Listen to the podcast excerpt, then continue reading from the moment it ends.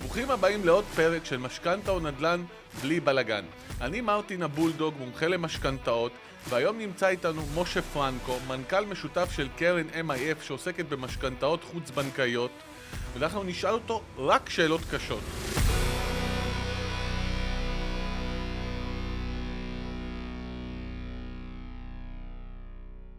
משה, מה שלומך? שלום מרטין, שאלה קטנה לי אליך. כן.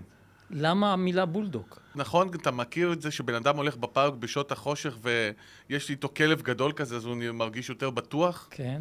אז זה בדיוק אותו דבר, אם מישהו הולך לבנק איתי, אז הוא מרגיש יותר רגוע, כי יש איתו מישהו מאיים ורציני וסמכותי. אתה הבולדוג שלו כשהוא נכנס לבנק. בדיוק. יפה מאוד. ספר לנו עליך כמה מילים, מי- תן לנו קצת את הרקע שלך, את התחום העשייה שלך. אני בעצם מלווה חברות, עסקים, בתחום המימון, תחום האשראי, מבנקים, היות ובזמנו כבר לא היו, לא היה את החוץ-בנקאי, אז זה היה רק מבנקים.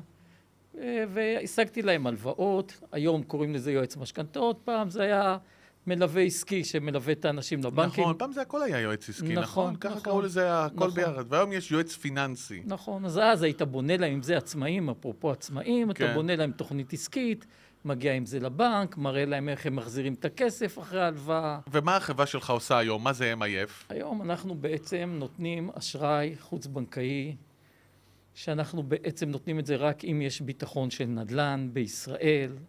נותנים את זה ב-LTV של 65 אחוז, מה זה אומר LTV? פעמים אנשים שומעים LTV ולא מבינים באמת מה זה.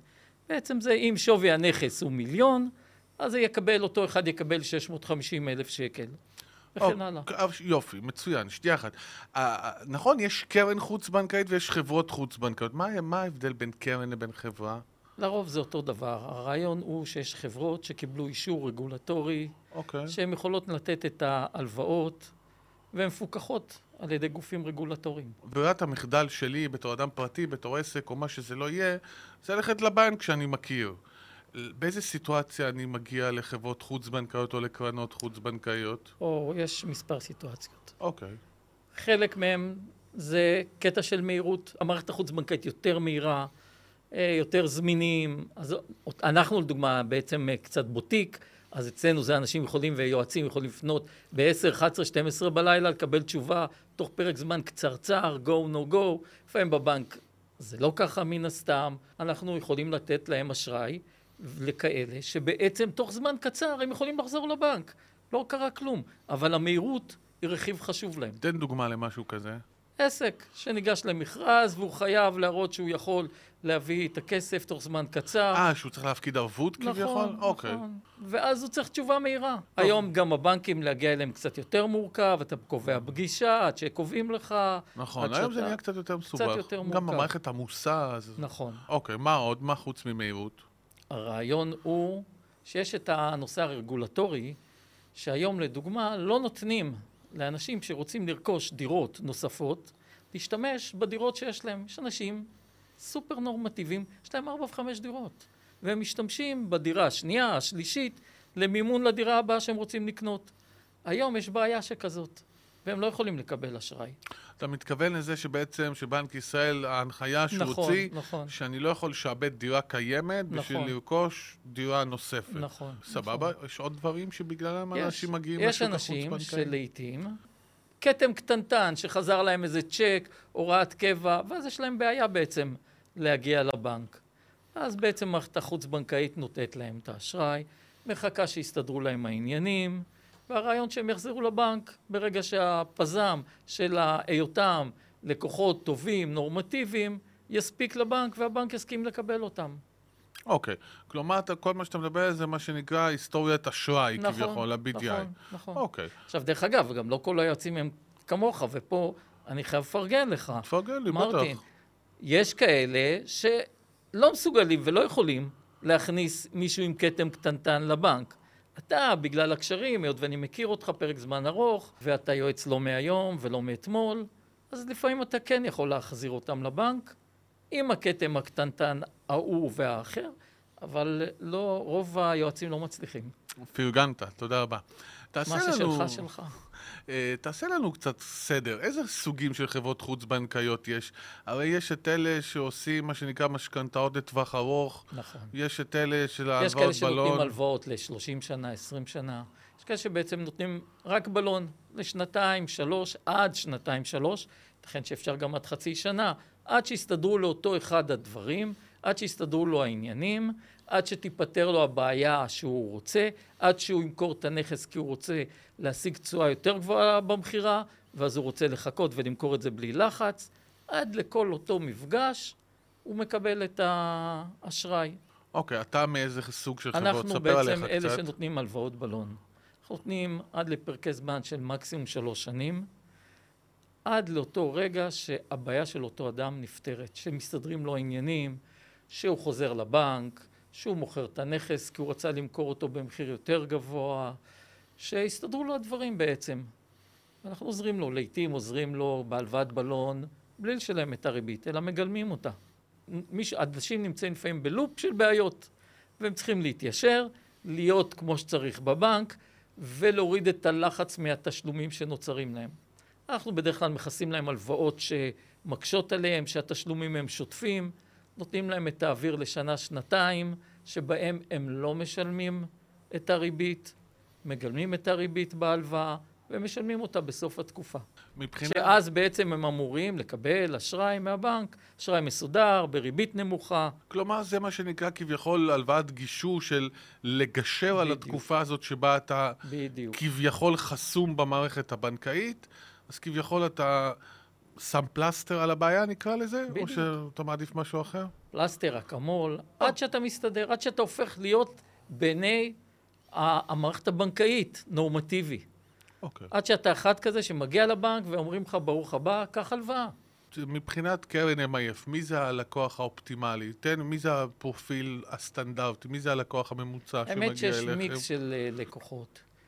יש כאלה שבעצם הם אה, אחרי הפטר או אחרי בעיה אה, בבנק, שמסדרים להם את הבעיה, אנחנו מכסים להם את החובות שיש להם, אנחנו סוגרים להם את כל הפצעים שיש להם, והם יכולים אז למשך שנה, שנתיים, להתקדם, לחיות בצורה נורמלית, בלי החובות, בלי העיקולים שהיו להם, בלי הקנסות שיש להם, ולחזור לבנק. המבחן שלנו הכי חשוב, שזה לפני הכל, כשאנחנו בודקים אם לתת למישהו, זה אם בעצם איך הוא חוזר לבנק. אם בונים לו תוכנית נורמטיבית, שבתום השנה, שנתיים, שלוש, הוא חוזר לבנק, מקבל ריביות טובות, בעצם, ואנחנו הכי שמחים, כשאדם חוזר לבנק, עשינו את שלנו. תסבר לנו קצת את האוזן. בשוק החוץ-בנקאי אמרנו יש כמה סוגי חברות. תן לנו קצת, מה הריביות שאנחנו מדברים עליהן? אם בוא נניח, אני אתחיל ברשותך, נניח אני רוצה לקחת משכנתה לסגירת חובות ב... לא יודע מה, באחד הבנקים, אז נגיד היום הריבית היא בסביבות חמישה אחוז פלוס. בבנקים. כן, פלוס, פחות או יותר, פלוס מינוס. סבר לנו את האוזן, מה קורה ב- בחברות החוץ-בנקאיות או בקרנות? מה, מה הולך שם מבחינת ריביות? בעצם הריביות הן היום בפריים פלוס, בדרך כלל יותר גבוה מהבנק. אוקיי. השוק היום משתולל בגלל שאף אחד אה, לא בטוח בנושא הריבית, ובנק ישראל מעלה כל הזמן את הריבית. אנחנו, בגלל שגייסנו כספים בריביות של מה שנקרא פעם, אז אנחנו לוקחים אה, ריבית קבועה, בלי פריים כרגע, אבל אנחנו נותנים לכאלה שלפעמים הם לא מגיעים, יש גופים גדולים אוקיי. שהגיוס שלהם הוא בריבית נמוכה יותר, והם נותנים פריים פלוס 6, פריים פלוס 5, תלוי בלקוח. ותגיד, איך אתם עושים תהליך של סינון? הרי אני מניח שאתם מקבלים הרבה מאוד בקשות של אנשים שנמצאים בצרה כזאת או אחרת. איך אתה יודע לסנן? כאילו, מה תהליך החיתום שאתה עושה? תראה, אנחנו ראשית מקבלים נסח טאבו, אוקיי, דוח נתוני אשראי, אוקיי. ואנחנו בהרבה מקרים אוהבים לעשות שיח, שזה בזום או בשיח שרואים את האדם, שאנחנו בעצם משוחחים ושואלים אותו. כולם נהיו עצלנים, אף אחד לא רוצה לעשות פגישה פרונטלית. נכון, כולם רוצים זום נכון. עכשיו. אבל בוא, אפרופו, אני אספר כן. לך אפרופו זום. תספר לי. לפעמים הצד השני מגזים. כן. אה, יצא לנו השבוע, וזה טעות, כי לפעמים חושבים שחוץ-בנקאי זה לא בנק, אפשר כן. לזלזל טיפה. הוא בא לנו לזום בלי חולצה. אה, חזק. עצרנו את הזום באותו רגע. אמרנו, תודה, לא תודה, אנחנו לא מתקדמים. אני אציג לך את הצד השני. נניח אני עכשיו רוצה להגיע לקחת משכנתה חוץ-בנקאית. בגלל שזה עדיין לא ממש מפורסם ולא ממש מקובל, זה לא מיינסטרים נכון. עדיין, אני יש לי המון חששות. עכשיו, לך בצד השני, אני מבין שמניח שגם לך יש חששות, כי בסופו של דבר אתה זה שאמור להיפרד מהכסף. נכון. אז איך מגשרים על הפער? מה... תספר לי. הרבה פעמים בשיח, הוא, ראשית הוא רואה מול מי הוא עומד. הוא שואל מאיפה יש את הכסף, מי אתם, מה אתם. אנחנו מבהירים שהוא נותן את- הבית שלו, שזה הדבר הכי יקר לו, כבטוחה, נכון. והוא חייב לעמוד בהלוואה. זה לא שאנחנו באים ואנחנו נותנים מתנה. זה הלוואה לכל דבר, והבטוחה היא בטוחה, הוא חייב להבין את זה. יחד עם זאת, אנחנו מסבירים לו שיש תהליך שזה כמו בנק, שאם הוא לא משלם, יש את אותם התהליכים בבנק, זה לא איזשהו תהליך אחר, אה, אני אהיה עדין, אוקיי. אתה מבין? הכל בצורה מסודרת, מסבירים לו על ההלוואה, לפעמים במשך שעה, גם במעמד החתימה, עורך דין יושב ומקריא לו כמעט כל שורה, ומסביר לו כל דבר, ואם לא מבינים, לרוב באים בעל ואישה, לפעמים הבעל הוא זה שהריץ את כל העניין, והאישה פתאום לא מבינה דברים. מתעקשים שגם היא תבין, ששני בני הזוג, כל מי שחותם, שיבין על מה הוא חותם, ויבין את החשיבות. עכשיו, לפעמים, אחד הדברים שאנחנו שואלים אותם, איך אתם חוזרים לבנק? זה הכי חשוב. אומר, אתם מחזירים את הכסף בכלל, לאו כן. דווקא לבנק. חוזרים לבנק, מחזירים לנו. איך? כי אנחנו לא רוצים להתעסק במימוש. אף אחד לא רוצה להתעסק במימוש. לא, ברור. ואז אנחנו בעצם מקבלים מהם את הפירוט. יש כאלה שאומרים, תראו, לקחתי עבודה נוספת, יש כאלה שאומרים, העליתי את מספר שעות העבודה, יש מקרים של כאלה שיש להם אה, ירושה, שהיא אוטוטו בפתח. ירושה בדרך, להגיע- תביעה מביטוח לאומי. המון, משפטים. כל אחד והסיפור שלו ממש, באמת. ורק אז אתה צריך להשתכנע. היה בחור שה-LTV שלו נהדר. באמת, מה זה LTV? LTV זה יחס שיעור בעצם... מה זה אומר באנגלית ה-LTV? כן, אז אני אגיד בעברית. אוקיי, אם הבית שווה מיליון, מה האחוז בעצם שהוא מקבל על, על הבית? אוקיי. הבית היה שווה 2 מיליון, הוא היה צריך 500 אלף. זה יחס טוב. נהדר. כן. אבל אחד הדברים שגילינו, שלמה הוא בעצם הגיע לנושא הזה, למה הוא הצטרך? למה?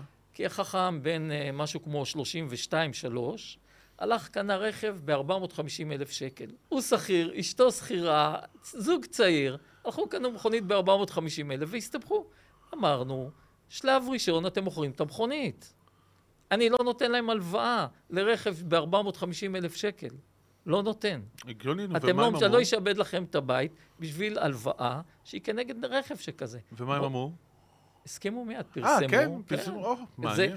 האישה אמרה לי תודה, כי זה היה ויכוח אה, מתברר בתוך אוקיי. הבית. מגניב. תגיד, אני פונה, עכשיו אתה מבחינתנו לא מייצג רק את משה מ-MIF, אתה. מבחינתנו מייצג את כל השוק החוץ-בנקאי כולו, כי אני מניח שיש אנשים שרואים ופעם ראשונה נתקלים בזה.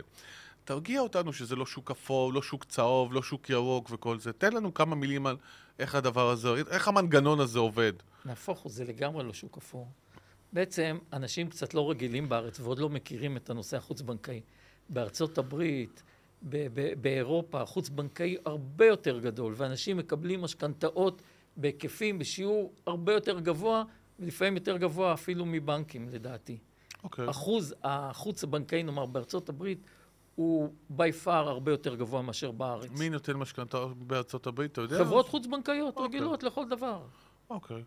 ומתי זה התחיל לעבוד בישראל? בישראל זה בחמש שנים האחרונות התחיל לצמוח. לצ- לקבל נפח, הכוונה. כן, כן, ממש. ועדיין זה באחוזים קטנים לעומת uh, חו"ל. ואיך אתה רואה את העתיד של הדבר הזה? לדעתי זה רק ימשיך ויגדל. עד ש... מה גם- המטרה? אה, יש עכשיו אה, רעיון שבעצם אפשר יהיה להנפיק אג"ח בכדי לתת הלוואות שכאלה. ואז השוק הזה יצמח לדעתי מאותו רגע הרבה יותר מהר ויהיה הרבה יותר גדול. שוב, תחרות מול הבנקים. התחרות היא לאו דווקא ריבית. לפעמים התחרות היא מהירות, היא יעילות, זמינות. בפלח של הריבית, בוא נניח שאי אפשר להתחרות בבנקים. אי אפשר. הם כי הם מקבלים הם באפס. מקבלים את הכסף, בוא נניח, באפס. אז פה אנחנו אף אחד לא יוכל להתחרות. נכון. אבל בפלח של לחשוב מחוץ לקופסה... דרך אגב, אפרופו לחשוב מחוץ לקופסה, אוקיי. יש חברות גדולות שבעצם נותנות את ההלוואות לפרקי זמן ארוכים יותר, אוקיי, ואז התשלום השוטף הוא קטן יותר. נותנים מש- אה, משכנתה ל-30 שנה, אוקיי, במקום ל-20 שנה נאמר. אוקיי. ואז זה חבר'ה צעירים, זוגות צעירים, בעצם מתאים להם. הם יעלו בשכר, הם ירוויחו יותר בעתיד, חשוב להם היום יותר כמה נשאר להם, כי הם מגדלים את הילדים הקטנים, ולהרבה זה מתאים יותר. יש משהו שסיפרת לי פעם, שנורא תפס את תשומת ליבי. אמרת לי פעם, למה המדינה לא דואגת לעשות קרן שמיועדת, שהמטרה שלה זה לעזור לאנשים שנקלעו לאיזושהי מצוקה? נכון. ואני זוכר את זה, כי זה נשמע לי מאוד הגיוני. אז עכשיו, קודם כל, למה אתה חושב שאין דבר כזה? לא שאני יודע. לא, זה שאין, אבל למה אתה חושב שאין? למה לא לעשות דבר כי כזה? לא קם הרגולטור שידחוף את זה, לא קם בעל אותו חבר כנסת או דבר דומה שידחוף חקיקה לזה, שיסדר את זה, או שר אוצר שיסדר את זה, שידאג לזה. אז החברות החוץ-בנקאיות אמורות לתת לנו מענה למצבי קיצון כאלה? הם נותנים, החוץ-בנקאיות נותנות מענה למצבי קיצון. דרך אגב, אה, אה, סליחה, כן, כן. יש איזה, יש איזה. פרויקט דרך האוצר שעוזר אה, ומאפשר לתת, זה ריביות, זה סכומים נמוכים. ממש לא מזמן מישהו שלח לי את שמה? זה. שיש איזה פרויקט שהאוצר מאפשר לקבל, לחברה חוץ-בנקאית, שתקבל אה, ערבות מדינה לחלק מההלוואה. אוקיי. ויש תחומים נוספים שמרגיזים אותי. למה נגיד חברת עמידר לא מאפשרת לחברות החוץ-בנקאיות לרשום משכנתה? מה זה השטויות האלה? אני גם לא מבין, אנחנו נלחמנו בזה. הרי בתכלס, בוא, סוד גלוי, הבנקים לא רוצים להתעסק עם עמידר. נכון. הם לא רוצים את זה, כי מדובר בלווים חלשים, הם לא, הם, לא, הם לא מעוניינים. אז למה לא לאפשר לפחות לחברות החוץ-בנקאיות לעשות את זה? נכון. אנחנו פנינו לעמידר כמה פעמים, דרך אגב. ו? לא הצלחנו. שמה, מה הבעיה? הם לא היה רוצים, מנכ"ל, הם לא מנכ"ל תוקעים? שהתחלף, היה כל מיני... הבנתי. זאת אומרת, הם לא אומרים לא, הם אומרים... כן, אה, יעבדו על זה. אה, בגלגלי. הביורוקרטיה. כן. בוא, בוא סתם נעשה סדר. חברה כמו קרדיטו, שאני מאוד אוהב, להערכתך כמה משכנתאות נותנת בחודש? לא יודע. זרוק אתה מספר. בטוח יודע אני יודע, ממני. כן. נגיד, לפי, לפי מה שהם אומרים, הם נותנים משהו כמו 750 משכנתאות לחודש. וואו. אבל חשוב לי שאנשים יבינו שהשוק החוץ-בנקאי זה שוק עצום. זה לא איזה זה חברה... סליחה, זה עדיין זעיר אנפין, כן? ה-750 האלה, לעומת שוק המשכנתאות הענק שיש. איפה אנחנו ביחס לבנקים מבחינת גודל השוק peanuts. החוץ-בנקאי? זה, תחשוב שהבנקים נותנים ב-11 מיליארד בחודש משכנתאות. אז איך אתה רואה את העתיד הזה? שמה לב- צפוי להיות העתיד, השוק החוץ-בנקאי? השוק החוץ-בנקאי רק ילך ויגדל. אוקיי. בגדול.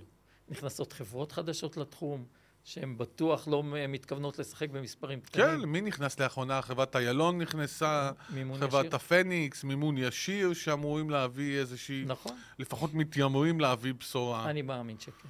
אוקיי. בואו נחזור אליך, MIF. Mhm. אני עכשיו נמצא במצב שאני צריך כסף ואין לי לא את הזמן ולא את היכולת כרגע להתעסק מול המערכת הבנקאית. ספר לי על הפרוצדורה. כמו שאיך איתן כבל היה אומר, מה את, מה, מה את אומרת לי על בעצם- הפרוצדורה? בעצם, דבר ראשון זה שהם פונים ליועצי משכנתאות. אוקיי. יועצי משכנתאות שבעצם יודעים לכוון את הלקוח, מה המסמכים שהוא צריך, הם בודקים איתו מה הוא צריך, הם מנסים לפני כן לראות והם מגששים, כי דבר ראשון, לקוח מבקש להגיע לבנק. נכון. אה, אף כל אחד לא לקוח, רוצה להתחיל כל בחוץ לקוח בנקאי. שמתחיל, הוא פונ... אם הוא פונה ליועץ, הוא פונה ליועץ שיקח אותו לבנק. היועץ, אם הוא מבין והוא יודע שאי אפשר להגיע לבנק, אז הוא מסביר לו בעצם שאי אפשר כרגע לבנק, הוא אוסף איתו את הנתונים, הוא מדריך אותו, הוא אמור לבנות לו את המסלול שהוא חוזר לבנק, והוא אמור לצייר לו את האור שהוא חוזר לבנק, כן? אוקיי.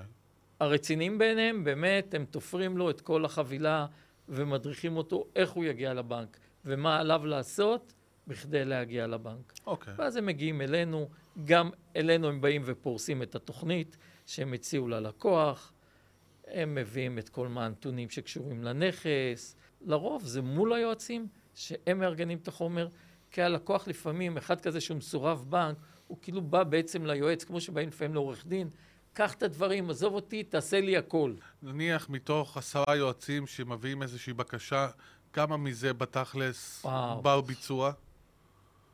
ארבעה. ארבעה מתוך עשרה, שמה לא בסדר בשש האחרים? כל אחד והסיבות שלו. לפעמים, אני אספר לך קוריוז שקרה לנו היום. יאללה, אנשים היו אמורים לבוא בעצם לחתום, והגיע שמאי. אוקיי. הגיע שמאי, והלקוח בעצם גר בכניסה א', דירה, סתם אני אומר, 20, בנ- בשמאות, הוא בא, אותו שמאי, רואה שהוא הוא רשום ככניסה ד', דירה, אח- זאת אומרת, הוא כאילו אותו אחד גר בבית של השכן שלו. ואז מה עושים? אי אפשר לתת לו. יש מקרי קיצון שכאלה שזה לא ייאמן. בכל החברות החוץ-בנקאיות תמיד אומרים שמה שמפיל את כל העסקאות זה עורכי דין. גם עורכי דין, אבל לא רק הם. דרך אגב, אפרופו יועצים, נו. אחד הדברים שאני מציע וממליץ כל פעם ליועצים, ספרו לנו הכל. אל תפתיעו אותנו אחר כך כי סתם תעבדו בפריילוב. כי לפעמים מסתירים דברים. אתה מרגיש שיש חוסר, כאילו, יש חוסר מקרים גילוי מידע? שכאלה, כן, שפתאום מתברר בשלב מסוים, והרי אנחנו בסוף עולים על הכל, כן. שיש ללקוח עוד חוב ענק. קרה לנו לא מזמן. לקוח שבעצם היה לו עוד חוב למס הכנסה של 400 אלף, שהסתירו מאיתנו. אז רגע, אז מה אומרים על עורכי דין? למה עורכי דין מפילים את הכל? עורכי דין, לא, לא, עורכי דין לא מפילים. קודם כל, יש, אני טוען שיש עורכי דין יצירתיים, חכמים, שהם בונים את העסקה, שגם אם יש מכשולים, הם יודעים מה לעשות, איך לעשות, כך שתצא עסקה, ולא להכשיל אותה. יש כאלה שבעצם לא חושבים, ובעצם אה, מבחינתם אם זה לא א', ב', ג', עצור, לא מתקדם. יש תחושה כזאת בשוק שאתה כאילו יכול לתת הכל, אבל כל עוד הנדל"ן עולה אז הכל יהיה בסדר. ככה זה מה שמרגיש, זה נותן 70 אחוז, זה 80 אחוז, וויצ'ק 85 אחוז, אלה הגיעו... הוויצ'ק ל- אבל נותנים רק את המרווח. אבל אתה מגיע למימון נכון, של הם מגיעים 85 לשמונה- אחוז. כן. אי אפשר לדעת בנדל"ן. אנחנו ראינו בחיים שנדל"ן עולה, נדל"ן יורד. אתה לא יכול לדעת. גם תלוי מה נקודת היציאה. איך אתה רואה את עתיד הנדל"ן, המחירים יעלו, יודו, איפה אתה רואה את זה? בטווח הארוך בטוח שיעלו. ובטווח הקצר-בינוני? הקצר גם, אני מאמין, גם אם תהיה עצירה מסוימת, לדעתי יעלה. אנחנו מתקרבים לקראת סיום, יש עוד משהו שאתה רוצה לספר לא, לנו? תודה מרטין.